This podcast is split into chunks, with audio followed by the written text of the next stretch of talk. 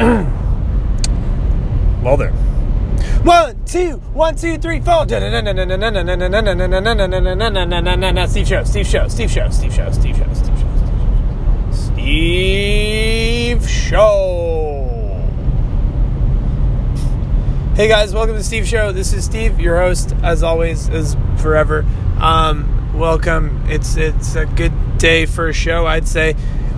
Sorry, we've been a little sporadic with the postings. Again, nobody cares. Um, welcome, guys, like one and all, all around, up and down, all over town. Um, we've got some good stuff happening on the show today. We've got some great stuff happening in the world. We've got some strange things happening in the world. Uh, survey says, Steve, you should be more topical. Uh, Steve says, I don't fucking care about being topical because nobody, you're going to listen to this three years after it's recorded. Um, so that just makes the shelf life less lifelike. And uh, anyway, that's the philosophy of the Steve Show. So moving on. Um, so guys, it's again really exciting days to be alive. Um, we still haven't found uh, UFOs. Um, we still have not um, discovered. Uh, why we use 911 as the emergency call. We still have not found out, you know, why love is a thing that has many different definitions to many different people. These are the t- t- these are the tough ones. These are the tough ones. These are the tough ones that we need to figure out if we're going to get through the show. But we're probably I mean the show is metaphor for life for all of us, for every single person listening uh, far out. Um, but you know, it's cool because like we don't need to drive fancy cars. We don't need to take the dry food stock away from the people who don't have refrigeration units, we can leave that food stock with them and try to just waste less food overall. Um, Steve Show tackling the hard issues. So I've got a few guests today. Um, it's it's not really. I mean, it's Thanksgiving 2017. I remember a Thanksgiving cornucopia episode we did last year. There's probably not going to be one of those this year, um, but it's okay because we don't need one. Uh, but in the in the spirit of Thanksgiving, I figured it might be nice to have a good uh, guest in who talks about food, who knows things about food, because we just seem to eat so fucking much during this holiday in the United States. I'm not quite sure what Canada does as far as amount of food consumption on Thanksgiving. All I do know, I was in Canada this year for Canadian Thanksgiving. I wasn't there for that, but I was there during that just coincidentally. And from what I could tell, it was very similar, but the difference was instead of the food things, the Canadians go out into the woods and camp and stuff together as a family, which is cool. But also, maybe that was because I was visiting national parks. I don't know, but if I knew, I would definitely be doing more than having this show because I would be able to predict futures and understand, read people's minds.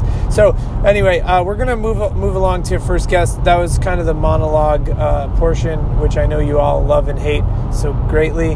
Um, this guest is is a very um, very important guest to all of us because he has devoted his life to studying food stock and um, how to economically make the viability of food a thing. So please welcome, uh, for the first time to the Steve Show, um, Mr. Rosemond Montgomery the fourth, um, professional food stock maker. Rosemond, welcome.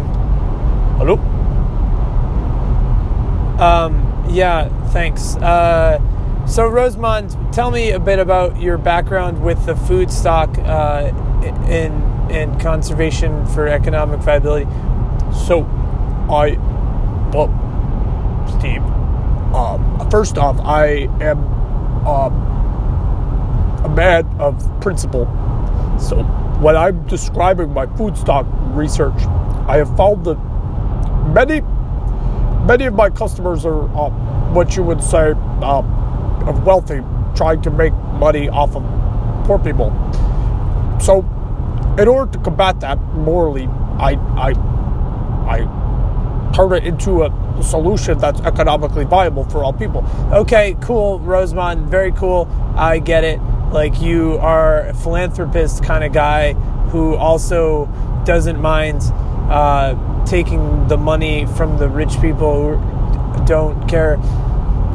Exactly. So Uh, tell us about how you got your PhD at Oxford and then your uh, Masters of Fine Arts from uh, a small school called uh, Antenna Wire University, which is somewhere in Montana. Yes. Um, so my master's of fine arts in practical dancing was found me on the way to food stock that I PhD'd in. Anyway, the the point is, regardless of education, you have the ability to be a great big fat person or or not.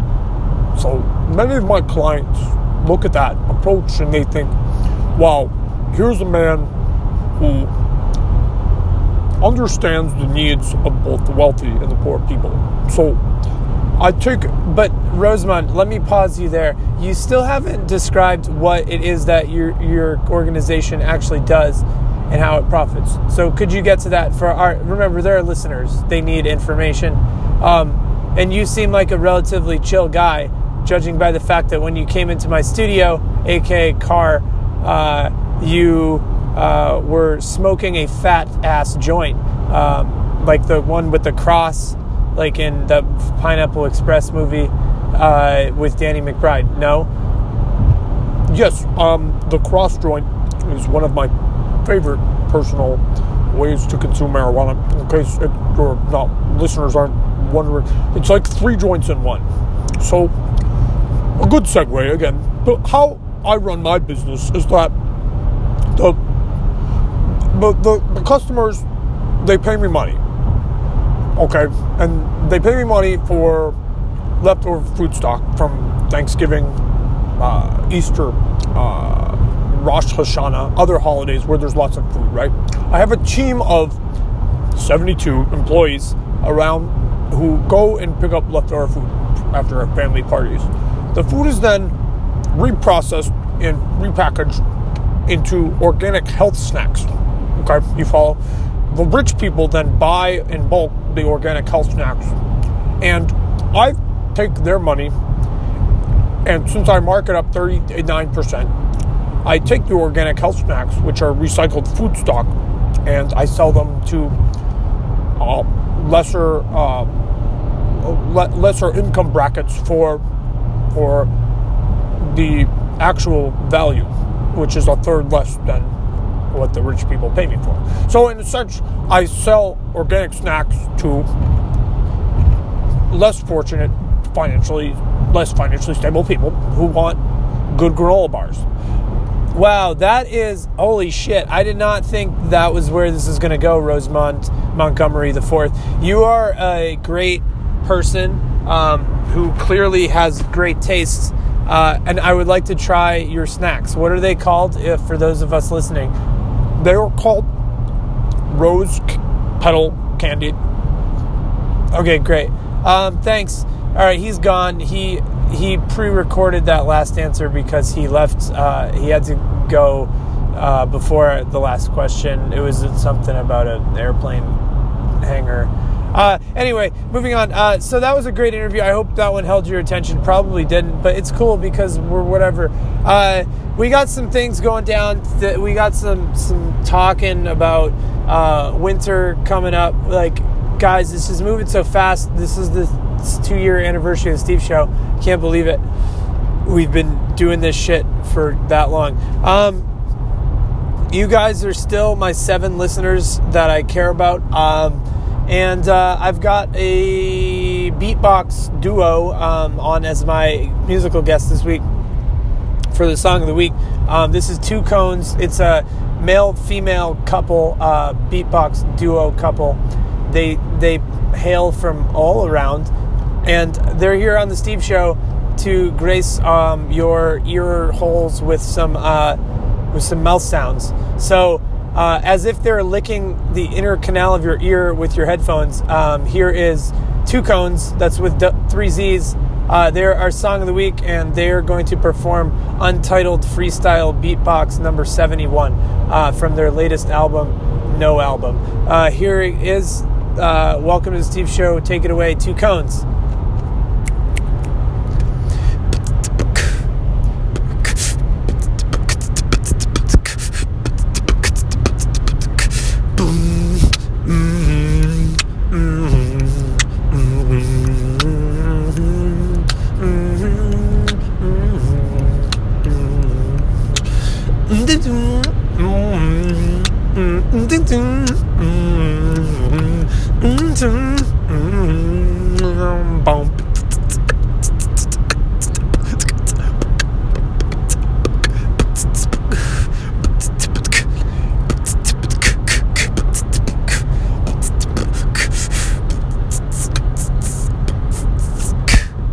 Wow.